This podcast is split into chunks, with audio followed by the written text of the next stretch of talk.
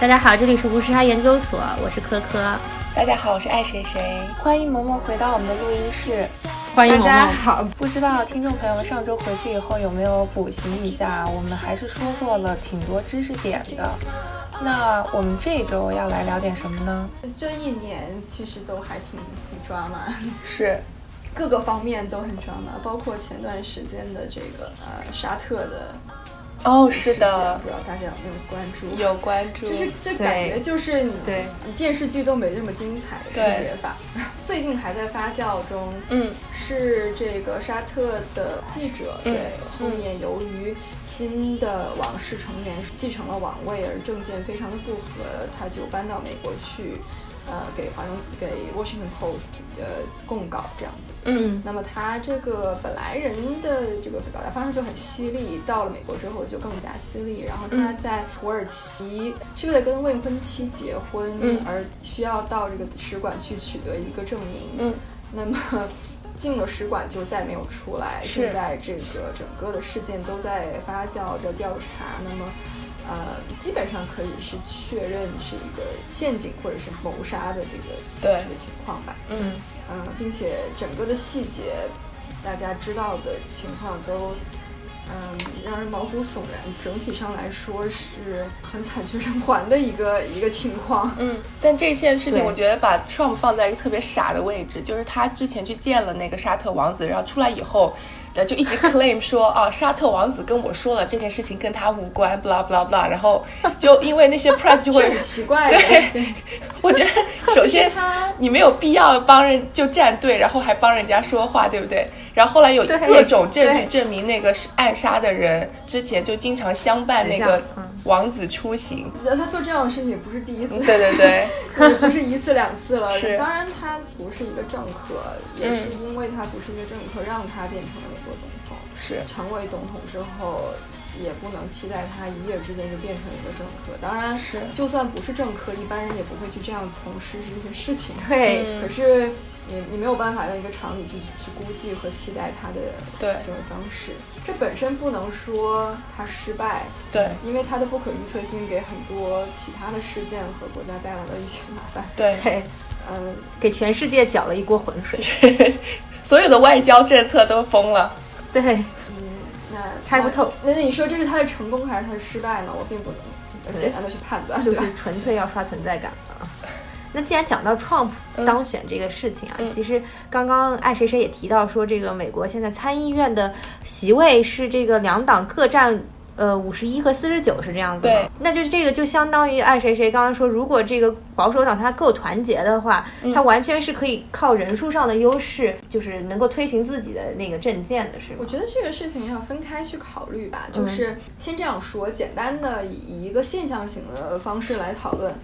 就是说，如果一个党内他所有人的政见都一致的话，嗯那么党内的 debate 或者党内推选一个人这个方式就已经是一个没有用的一个讨论了，对吧？嗯，嗯，因为如果如果党内的人全部都一致，那他们之间还讨论什么呢？也是，没什么可 debate 了，就随便对选一个人，然后去跟另外一个党就是就是选就好了嘛。嗯，对那，实际上每一个人在党这个本这个范围里面，其实他们也有历史的严格的发展，然后对，呃，这个每个人也有自己的看法，在某一个具体事件是上，包括现在，呃。嗯，很多事情，比如说税，嗯比如说枪支，比对如说这个呃同性恋也好，或者堕胎也好，等等很多很敏感的事情上，嗯包括这个程序正当性以及任何细节的这些事情上面，很多人包括外交，呃，一个党内对于某一个事件的不同症结是非常常见的。是，所以不能完全的按照人数的优势来判断任何一个事件的发展。当然，某一个就是非常 fundamental 的，嗯呃，看法可能是还是一致的，不然它也没有办法形成一个政党。是但现在的这个时代发展，它已经不再是当时政党起初设立时候的这种现象了。嗯，嗯，很多事情它已经两党在某些时代的这个情况下会趋近于相同，在某些情况下会变得非常的对立。嗯这个就不是那么简单的一个人数的优势。嗯，不是一个哦非黑即白的情况，也也不是一个完全对立的情况。嗯，它是它其实是也有可能是会有互相融合的地方在的。对是吧？我觉得可能截至奥巴马时期的话，可能党派之争没有那么明显，但自从那个 Trump 上台了以后，就现在反而两两党之间变得就还蛮极端的。就有一个例子，就是说现在大家都是。呃，关于堕胎这件事情，就非常的变成嗯对嗯了党派之争，因为首先保守党他们是绝对呀不支持堕胎的，因为他们是 pro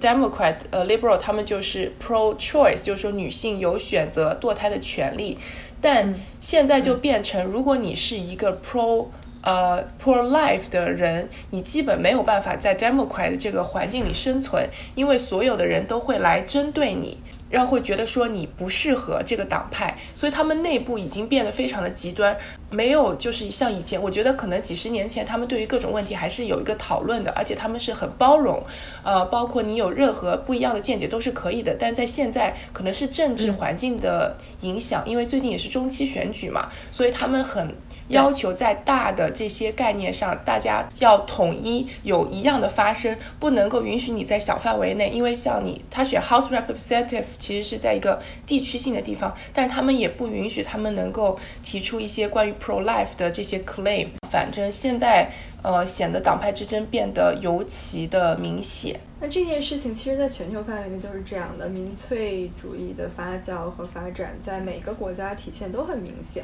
对，嗯，它就就是这个大环境右也是倾也是这样的。全球性这种保守主义扩张。嗯，所以，那其实刚刚讲到堕胎这个问题，那我想问说，两党对于这件事情是持不同的意见的。嗯那他们所持的这个意见，最终是怎么传导到法律体系的设立的？因为他们的意见会不会最终会指导法律体系的一些推进，或者一些相关的这个法律法规的呃制定呢？其实最后还是一个呃法院的判决和案例的情况嘛。对，呃，我没有每个州具体去看，但是我理解每个州现在是有不同的政策的。嗯每个州的概念呢也是一样的，从一个案例，比如说某一个女子打算要堕胎，而她不被同意，她认为她的人权被侵犯了，她开始诉讼。嗯嗯诉讼到一定程度，呃，那么州的最高的这个司法解释机关，也就是法院，会做一个判决。当然，这个不是那么简单的，就说你可以或者你不可以，它肯定是有一些事实的区别的。呃，这里面的内容就非常复杂，就比如说，呃，多大算是一个成熟的生命、独立嗯的生命，在不同的这个。国家和不同的法理的基础上是有不同解读的，嗯呃，呼吸说什么什么这个心电等等不同的说法，嗯那呃，也有这个反对堕胎，也有他们的立场，比如说，他认为胎儿也是一个生命，你不能这个剥夺随意的剥夺一个生命，你在嗯你在争取自己的人权的同时，其实你侵害了别的别人的人权嘛，对嗯，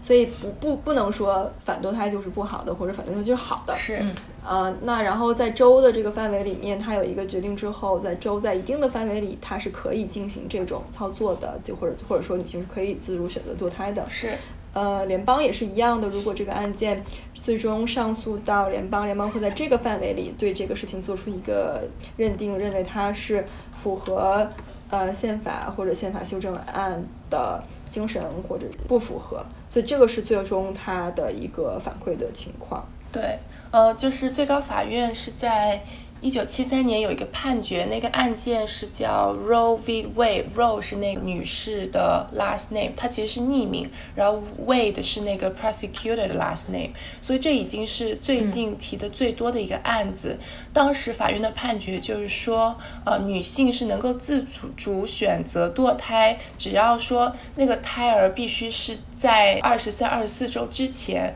他们那个判定的标准就是说，如果这个胎儿已经成熟到他生下来以后能够依靠一定的医疗器械存活，那他们就鉴定为他是一个生命。那在这个时候你是不能够堕的，只要说在呃医疗条件下他没有办法单独存活的话，在此之前都是可以自主选择堕胎，并不需要，比如说有些人说 argue 说是有病啊，或者是被强奸啊，不需要这些先决条件，而是女生可以自己选择。那我可不可以这么理解？我刚刚那个问题就这个不同政党的这个政见是如何传导到法律这个设立，其实可能两个之间没有特别大的关系。每个州还是遵循自自己的法律。那政党提出自己的这种政见，只是为了赢得更多的选票。因为其实各州设立自各州的法律，然后这也是就体现美国这个三权分立的情况嘛。就是说，你作为这个政党，你其实并没有。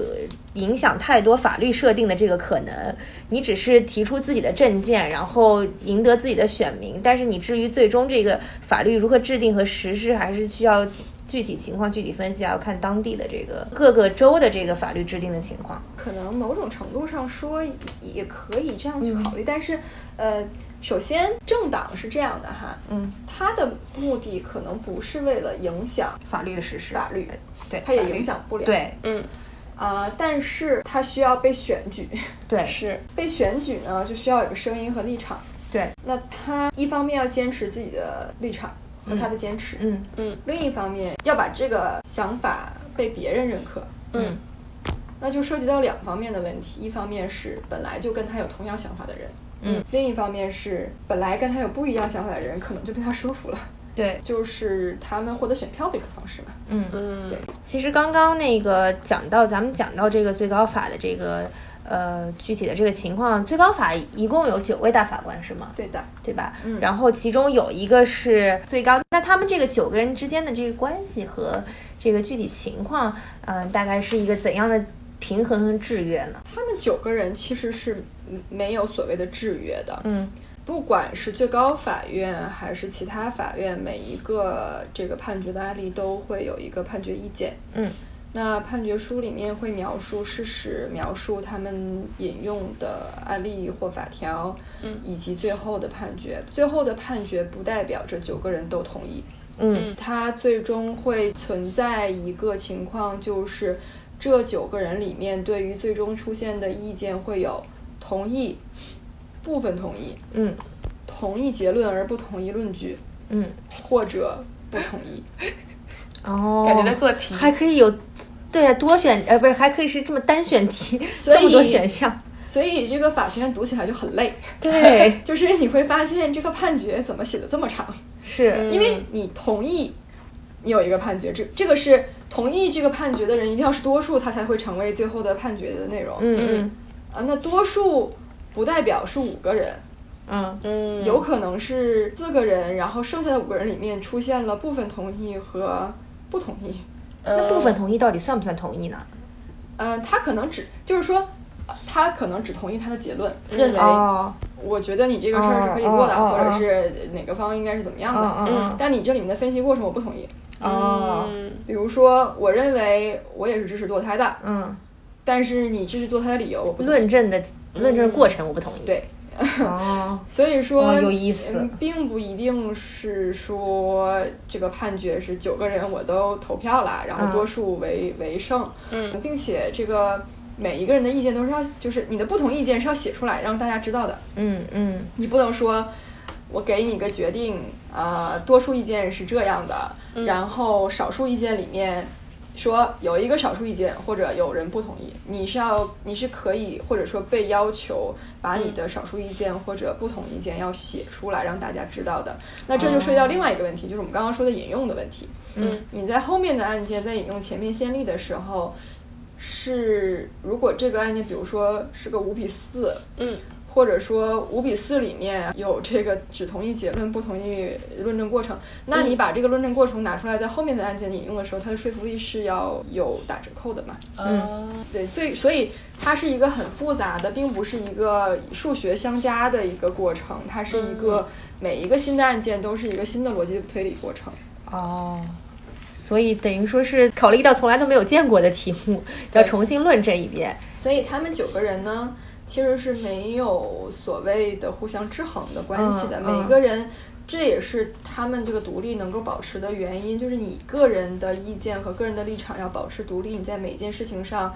应该有自己的独立的见解和分析。对，嗯，你对可以 happen to be the same with others，对但是你不是一定要说你是首席法官，你就要呃约束别人的。嗯，嗯，所以这也是为什么美国人特别在乎选出这个大法官的提名，对吧？他们会觉得说他其实代表了法律的某种程度上的神圣不可侵犯和他自己的这个意志到底会不会左右这个司法未来的发展方向。所以这也是为什么就是呃这个 Brett Kavanaugh 这件事情能够引起这么大的这个争议啊。但是之前其实也有过一个类似的这个事件，也让我们在思考说这个美国的司法到底是进步了还是退步了。呃，想也请这个爱谁谁大概给我们介绍一下之前这个事情。呃，就是现在还在位的一个大法官叫呃 Clarence Thomas，他被提名的时候，其实也有一个另外一位女士叫 Anita Hill，呃，出来指控说 Thomas sexual 呃 harass 了他。然后，但当时是一九九一年，那情况就非常的不一样。当时那个 Senate Judiciary Committee 就是他们听证会做的，在座的。全都是白人男士白，hundred 男 percent 对。然后那像这一次那个 Ford 当时是有四个女的呃 senator，而哦且当时他们那些呃白白男他们的 argument 就觉得说这根本就不是一个事儿，就觉得哦、你被 sexual assault 了，完全不会 disqualify Thomas。但现嗯在我们知道，大家其实还是蛮重视、呃 Ford 的这个情况的，也觉得这是呃对对女性的侵犯是一个蛮严重的问题。而而且这次很搞笑的是，那个 G D 呃 G O P 他们为了就是 recuse themselves，然后就找了一位女的 prosecutor，然后来替他们提问。就当 Ford 在那里呃站在台上回答问题的时候，是那个女的主要来问问题，然后到 Kavanaugh 的时候，他们就直接把那个女的就是晾一边，自己上去猛问，我觉得还蛮好笑的。就他们很注重这件事情，生怕被他们说被媒体指责说他们是一对啊、呃白男欺负一个女人这样。对，就像萌萌刚刚说的，如果在几年、几十年前或者几年之前，可能这嗯个根本就不是一件事儿。对，但是现在也是一个进步的表现，对吧是？开始讲这个男女平权，或者更加重视这个女性的社会地位的提高，其实这也是一个从另一方面讲，也是一个进步的表现。但结果还是一样。是就这是个，说这个很有意思， 就是有的时候我们会说，呃，所谓的女权主义，嗯那女权主义里面不全都是女的，嗯，也不应该都只是女的。对，那另一个方面就是我我想说的是，当然你也可以想这个问题哈，就是是不是提出女权主义这个词和这个概念本身就是不平等？对，哦我们之前在 Me Too 也聊过、这个、强调的东。西，对对对，我们聊对聊过这个，所以说，嗯，就像所谓的 minorities 在美国的概念一样，嗯它现在变成了一个 political Correct， correct 对的事情。嗯，每一个广告都要出现多种人种，对， 这能代表什么吗？这这并不能代代表什么，就是嗯嗯、你不能出现这个词就代表正确了吗？对对，嗯，你让这群人独立的生活在自己的圈子里，就代表嗯融合了吗？是它变成一个很符号化的事项之后，是让这个事情更公平了，还是更简单处理了？嗯对，还是更标签化了。对呀、你只要有一个女性来提问，就变得公平了嘛。对，哎，这是个好问题。是。但是大家是买账的，我觉得这个硬含的意思就是说，他们其实内心里还是 biased，不然的话，他们干嘛不敢自己对对问，对不对？对对对对，就是营造出了一种表面上的政治正确的和谐对性。所以就是就很有趣嘛。嗯，是，就像之前咱们给大家推过、推荐过的那本书一样，就是说 Everybody Lies，就是嗯只有大家面对着这个谷歌的搜索引擎的时候，才能真正提出自己内心想提的那个问题，嗯才能表现出自己人性黑暗的一面。就是当时在这个奥巴马发表完演讲之后呢，关于黑人笑话还有 “nigger” 之类的词汇的搜索量飙升，所以也从嗯哦另一个情况佐证了这件事情，就是说，大家表面上看上去，呃，美国在讲这个政治正确，讲不要有这个种族歧视，但其实人们内心的某一种潜意识，或者是这个嗯、本能的这种反应，就是其实还是有有些东西是没有办法消除的。 我觉得这件事情也要两面看吧，嗯就是它有一些历史的原因，对然后人是有局限性的，对对，呃，它本身不代表坏，但是这就是人性。对，但是反过头来说，人们愿意以一种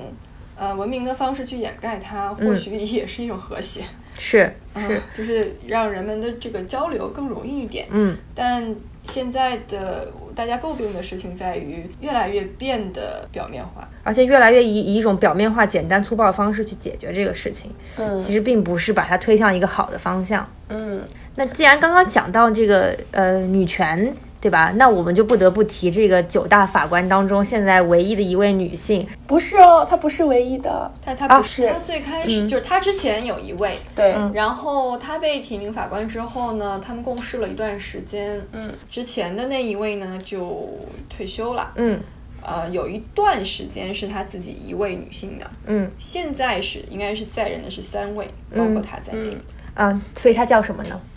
呃，人们亲切的称呼 是他亲切的是她 们 R 呃 RBG， R B G 的，就是那个三原色， 大家不要搞混了。对 Ginsburg，啊对，Ginsburg 对，爱谁谁你来把它全名读一下，谢谢。呃，Ruth Bader Ginsburg，好的，谢谢。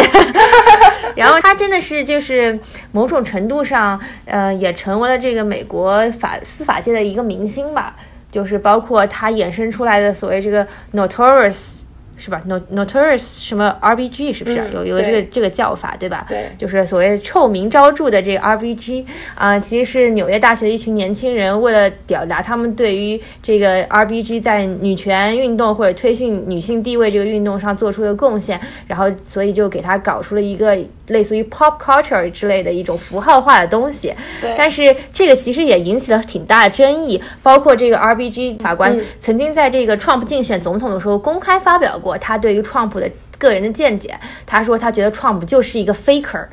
但这件事情呢，其实呃也为他招来了很多很大的非议，因为别人觉得说你作为一个法官，你应该保证你这个司法的独立性和公正性，甚至包括你这个人是应该没有 bias 的，你不可以公开在任何公开场合表达出你对这个候选人的任何的这个喜好和偏见，啊、你这个是一个非常不 professional 的表现。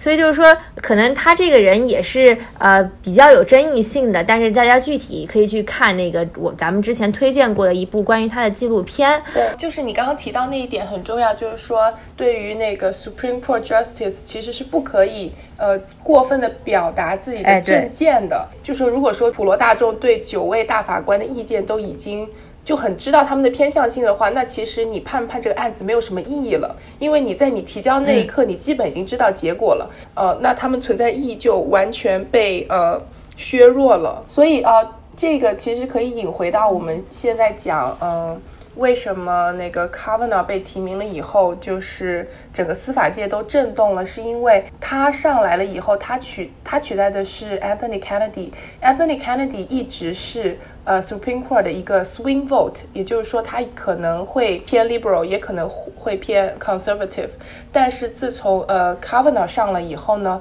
整个呃 spectrum 就偏向了 conservative，因为有五位呃 GOP 提名的大法官，而现在只有四位 liberal，而那五位呢都非常的偏 conservative，也就是说他们不会呃，可能除了那个 John Robert，他可能。呃，somehow 还是在中轴线上，目前，但其他都非常的偏 conservative，、所以大家可能对以后呃 Supreme Court 的那个 ruling 有一些 concern 吧。最大的 concern 就是说，可嗯能他们会 overturn 之前提到的那个关于堕胎的 Roe v. Wade 的那个判决。实际上，Kennedy 本人是不喜欢这个说法的，哦，他非常讨厌别人称呼他为 swing vote，多次表示不喜 欢。 爱谁谁你没有听到，没有没有没有， 但是是这，但是是这样，就是人们并不能阻止人们这样去评价他或者对他有这种期待。嗯，但是原因也像刚刚说的，就是嗯大家对这个东西的不确定性，可能也是大家觉得这个事情有讨论度的原因吧。嗯那。另一方面就是说，人们所说的 swing vote 也好，或者是这个 spectrum 也好，嗯其实是更多的从他个人的从业历史记录来看，他对于每一个案件的分析和过去的看法，对，嗯、来总结出来的。并不是他的个人主张或者他个人个人的这个风格，对他并没有说过，对吧？啊对，是没是有人们的总结，嗯是或者说或者说应该是个人是应该是人们的总结，而不嗯应该是他的这个说法。是所以，如果是一个这个理性乐观的 考虑呢，嗯也可以说，就算他以前是有多么的呃这个偏向某一个 spectrum，嗯也可能之后他会改变，呃，嗯这个是你没有办法知道的。嗯嗯，从概率上来讲，从他们重新进入到新的一年审判审判阶段，嗯就应该是一个新的开始，只是说。是人有一定的这个持续性和稳定性，他不应该完全的变成另外一个人。嗯，是嗯，就像我们刚刚讲，他应该保持他他的中立性，对于每个事件和事态的发展，在当下的时局下面，应该有这个独立的分析和判断嘛。嗯对，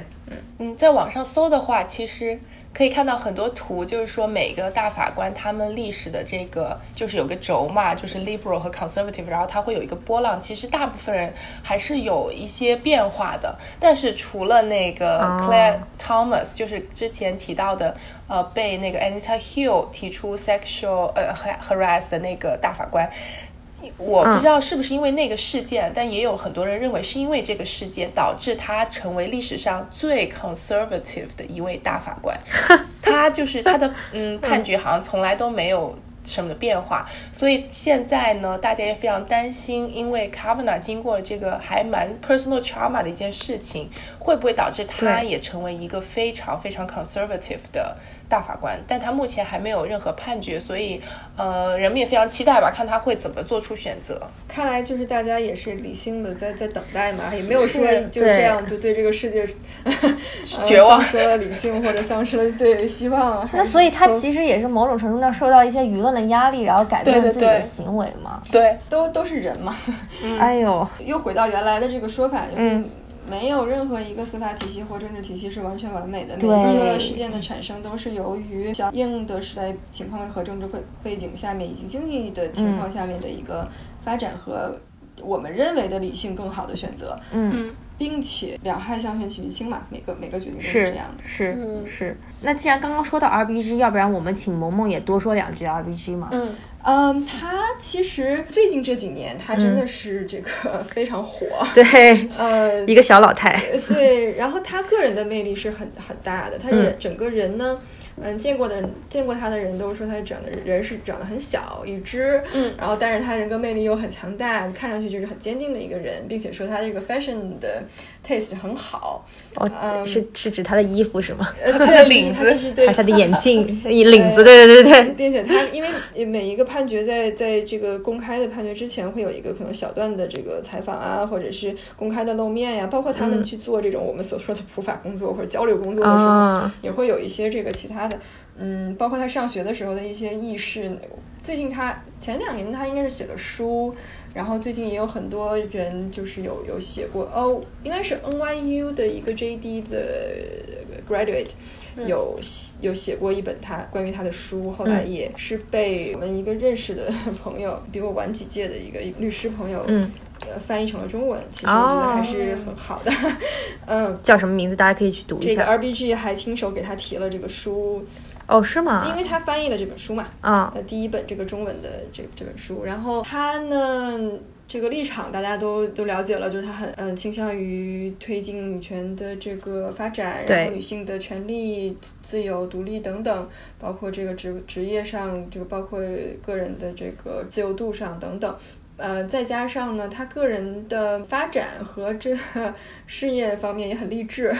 嗯所以整体上还是很受关注，并且受到这个基本上大部分人的这个喜爱吧，或者说这个有声有声音发出来的这部分人的喜爱。嗯呃，她的老公呢，也是她。的之前 Cornell 的同学，嗯，呃，爱情故事也很也也很很对美满，是， 嗯，所以整个的这个人设就是基本上你找不到什么点能让你去打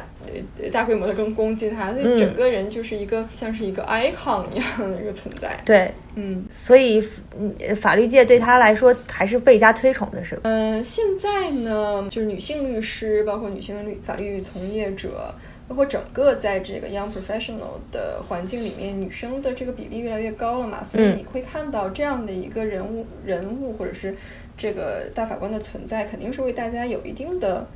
嗯帮助也好，或者是一个这个榜样啊也好，在这边的那么。就像我说的，随着这个时代越来越多的人参与到这样的工作当中，大家对他的讨论度肯定是越来越高的嘛。对，嗯，包括他自己也不排斥讨论这些问题，他也希嗯望能够有更多的这个年轻的女女性的呃工作者参与到这样的这个运动或者是这个推推进当中来。嗯嗯、自己也有，包括他自己写书这个事情本身，你就能看出来，其实他是愿意去跟大家分享，还是怎么一路成长过来。包括她对于是嗯她老公和她老公对她的一些认可啊，就一点儿也不吝啬于在公众场 合对对方的评价啊。 然后，嗯，包括她也就是夸赞爱人的厨艺有多么的好啊，是多么的嗯在她的事业上面这个帮助她推她一把，然后嗯相让她相信。呃，她是可以做到的，并且应该去承担这个责任呐、等等的，嗯包括是她在啊、照顾小孩家里的这个方面有多么大的这个帮助等等等等，在各个方面可能都是一个大家愿意去听到或者愿意去相信的一个事情。是，嗯，而且是一 个完美的爱情的感觉。对，互有帮互有助有很多这，就是她老公好像是那个最最著名的是个 tax lawyer，对吧？ 嗯对，但是她常常是以就是我是 RBG 的老公自称。 对，但他自己其实还蛮成功的，对，是的，是是是，就整个人其实是一个挺完美的，也没有就是呃跟和可能和和他这个法官身份相比的话，他其实整个人的这个生活还是挺挺人间烟火，然后也挺有人情味儿的感觉。对，说到那个大法官，我觉得现在不得不提的就是联邦党人学会有一个非常 shocking 的 fact，就是说现在不是九位大法官吗？五位是那个呃 GOP 提的，而他们五位全部都是联邦党人学会的人。那是个什么组织呢？他们是一个，就是怎么说呢，类似嗯、呃法律精英组织吧，就是那种 club 的那种感觉。萌萌，你是不是这个组织的？ I'm not even eligible 。而且他们其实入会不是说你必须要是 lawyer 或者什么，而是你只要能够跟他们的观念相同，就是一个保守派的呃理解法律的这么一个组织的话，你都可以入会。而且他们现在是能够哦做到，包括 Trump 的第一位那个法官 Neil Gorsuch 也是他们的人，就是都是。当时这个过程不是说应该是有人给 Trump 提供一个 list，然后就让他参考选一个人嘛？那个 list 上面的二十五个人全都是他们提的，也就是说是联邦党人学会的头儿给 Trump 递了一个 list，就说哎选选吧，这反正这二十五个都是我们的人，你就自己看你挑哪个喜欢就哪个。他们现在已经能够做到这种地步了，而且不仅仅是 Supreme Court，就是说他们已经占据了保守党所有的席位，就不用说了，还包括 Lower Court，他们有、能够 somehow come，就是有一百多个。空位还没有填，他们都陆续在填自己的人。这个学会才成立三十六年，到现在为止、已经能够做到这种地步了。我觉得这是还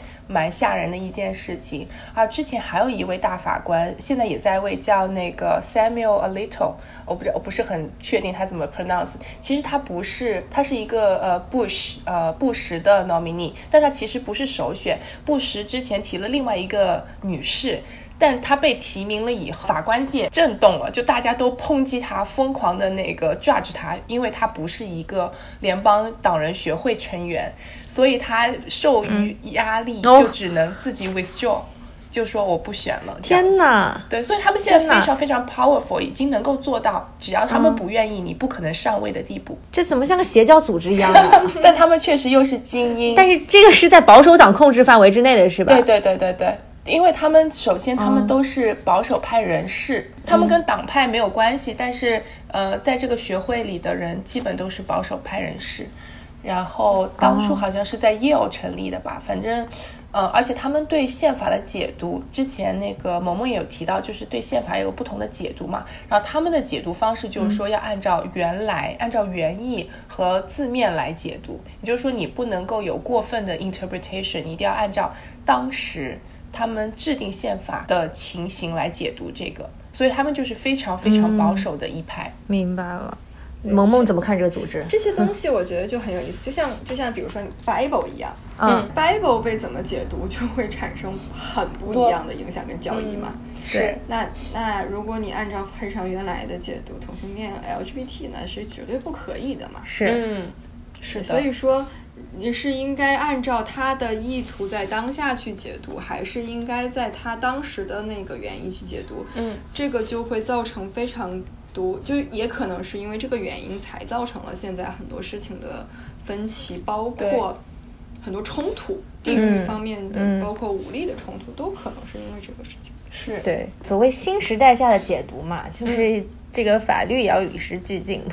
嗯对吧？唉，哎但是就是对于他们来讲，可能这是对法律的改变，而不是解读。嗯。哦，是颠覆了本来的这个信条，是对吧我最后还有一个就是好奇的问题，就是说为什么堕胎这件事情会上升到一个呃 constitution right 的 level 呢？这样，就是美国呢，它最开始有一部建国时的宪法。嗯宪法之后呢，用很多这个法学的教授的说法，就是我们的宪法写的很优秀，但是每一部法律都应该都可能会有它的问题，但好在我们有一条允许它被修改。啊，呃，所以所谓的 amendment 就是对宪法的一些内容进行补充或者调整，嗯，呃，从而成为宪法的一部分。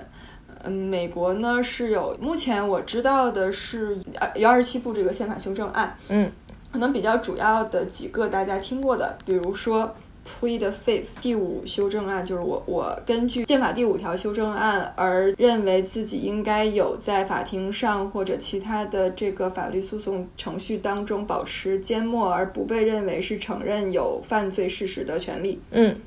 也就是说，当我们听到，比如说你下意识认为这个人 plead the fifth，说我保持缄默，不说承认或者不承认任何事情，那很多人就会觉得，那你肯定是有事情。嗯，但你是不能这样被理解的，因为我对是有权利不表达任何事情的。对，那还有这个第一宪法的第一修正案，嗯它里面表达说你有 speech、press、religion、assembling、petition 的权利。嗯这几个内容是当时 Jefferson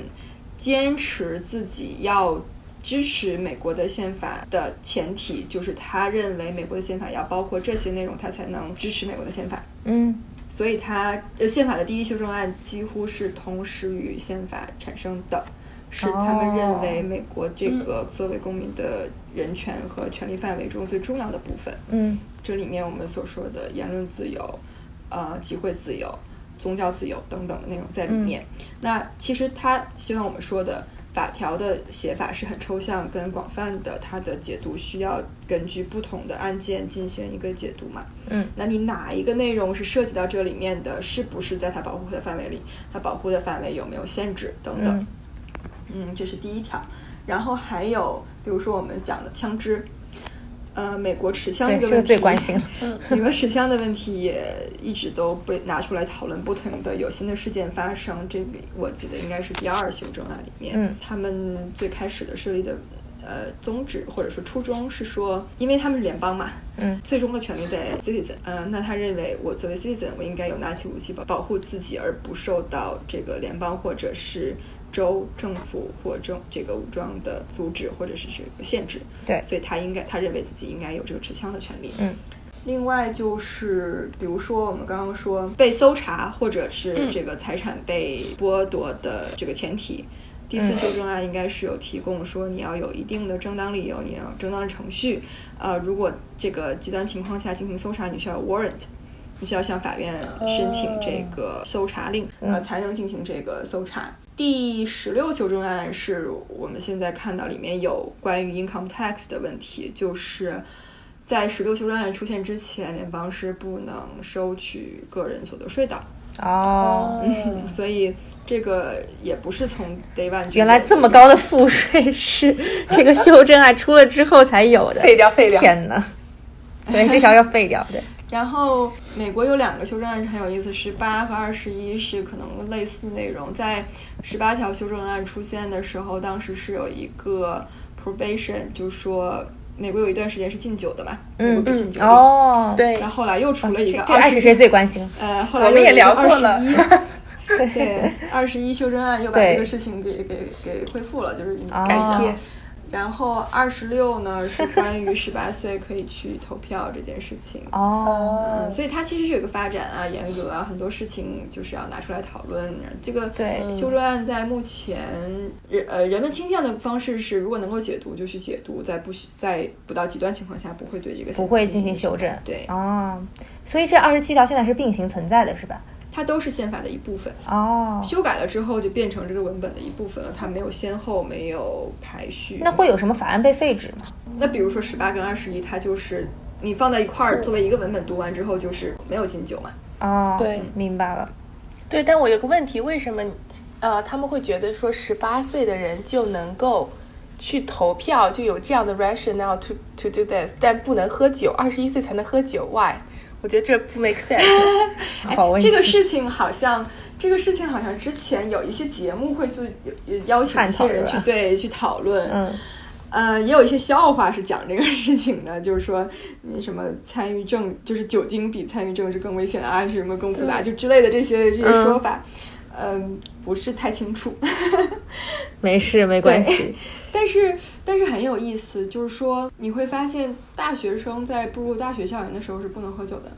对，嗯但是上着上着就能喝酒了，是吧？但大家都在喝啊，其实 对呀、对，那那我们今天也真的是非常非常有幸能够邀请到萌萌来聊这个。 没有啊，很荣幸参与这个。这这这，因为之前一直在纽约没有抓到你，所以这次好不容易呃到北京了，抓到你了，好不容易就一定在北京，也就是一直没抓到我。对对对对对，一这个节目一直约到最后提名投票都出来了，出结果了，本来想讨论对，一都下要出不要结果投了。然后我们的那个嘉宾还姗姗来迟啊，就是但是就所谓的这个等的久的越就是越是好的，对吧？今天确实我们从来都没有聊过这么长时间，整个节目大家可能需要好好消化一下。然后真的是这也非常感谢萌萌给大家一个全面的这个认识啊，然后包括我们这个呃法律爱好者爱谁谁同学也在其中贡献了很大的一部分力量啊，对法法律八卦爱好者对，所以以此有有可见，我们电台真的是一个非常高端和紧跟时尚潮流的电台，对。你真的是一个有深度的节目，然后大家要记得 follow 我们这个各大平台啊，包括我们的这个微信公众号，对。然后我们现在也这个就慢慢步上正轨了，然后也希望之后能够邀请到更多像萌萌一样优秀的嘉宾，然后跟我们分享一些专业领域的知识，然后能够给嗯、所有的这个听众朋友们带去更多这个生活以外的自己工作本职工作以外的这个更多的这个知识，也能够丰富大家的生活。嗯，对。希望大家能就是多做一个有趣的灵魂吧。是是，这个我们这个大律师其实不只是他现在人设这样子啊，我们之 后还可以再深挖一下大律师的其他各个方面 啊，是一个非常 charming 的女子，对。然后这个不仅专业水这平是个精征通婚，节目，征婚节目 哦，对，有意向的男嘉宾请留下自己的联系方式，谢谢啊。对，好，那那今天非常感谢，那我们节目就先到这里啦，大家拜拜，谢谢萌萌，拜拜拜拜。 Never heard like Bye this bye. before. Broken dishes on the floor. Hearts exploding. Tell me why I'm still holding onto the love that we've been breaking. Damn, I thought we'd make it. No other way to say don't, don't, don't. Don't go to war for me. I'm not the one that you want me to be. Don't call me up at 2 a.m. tonight. It feels so damn good, and I wish you would. Just don't. And don't cry no more for me. Don't waste your time convincing me that maybe someday we'll get it right.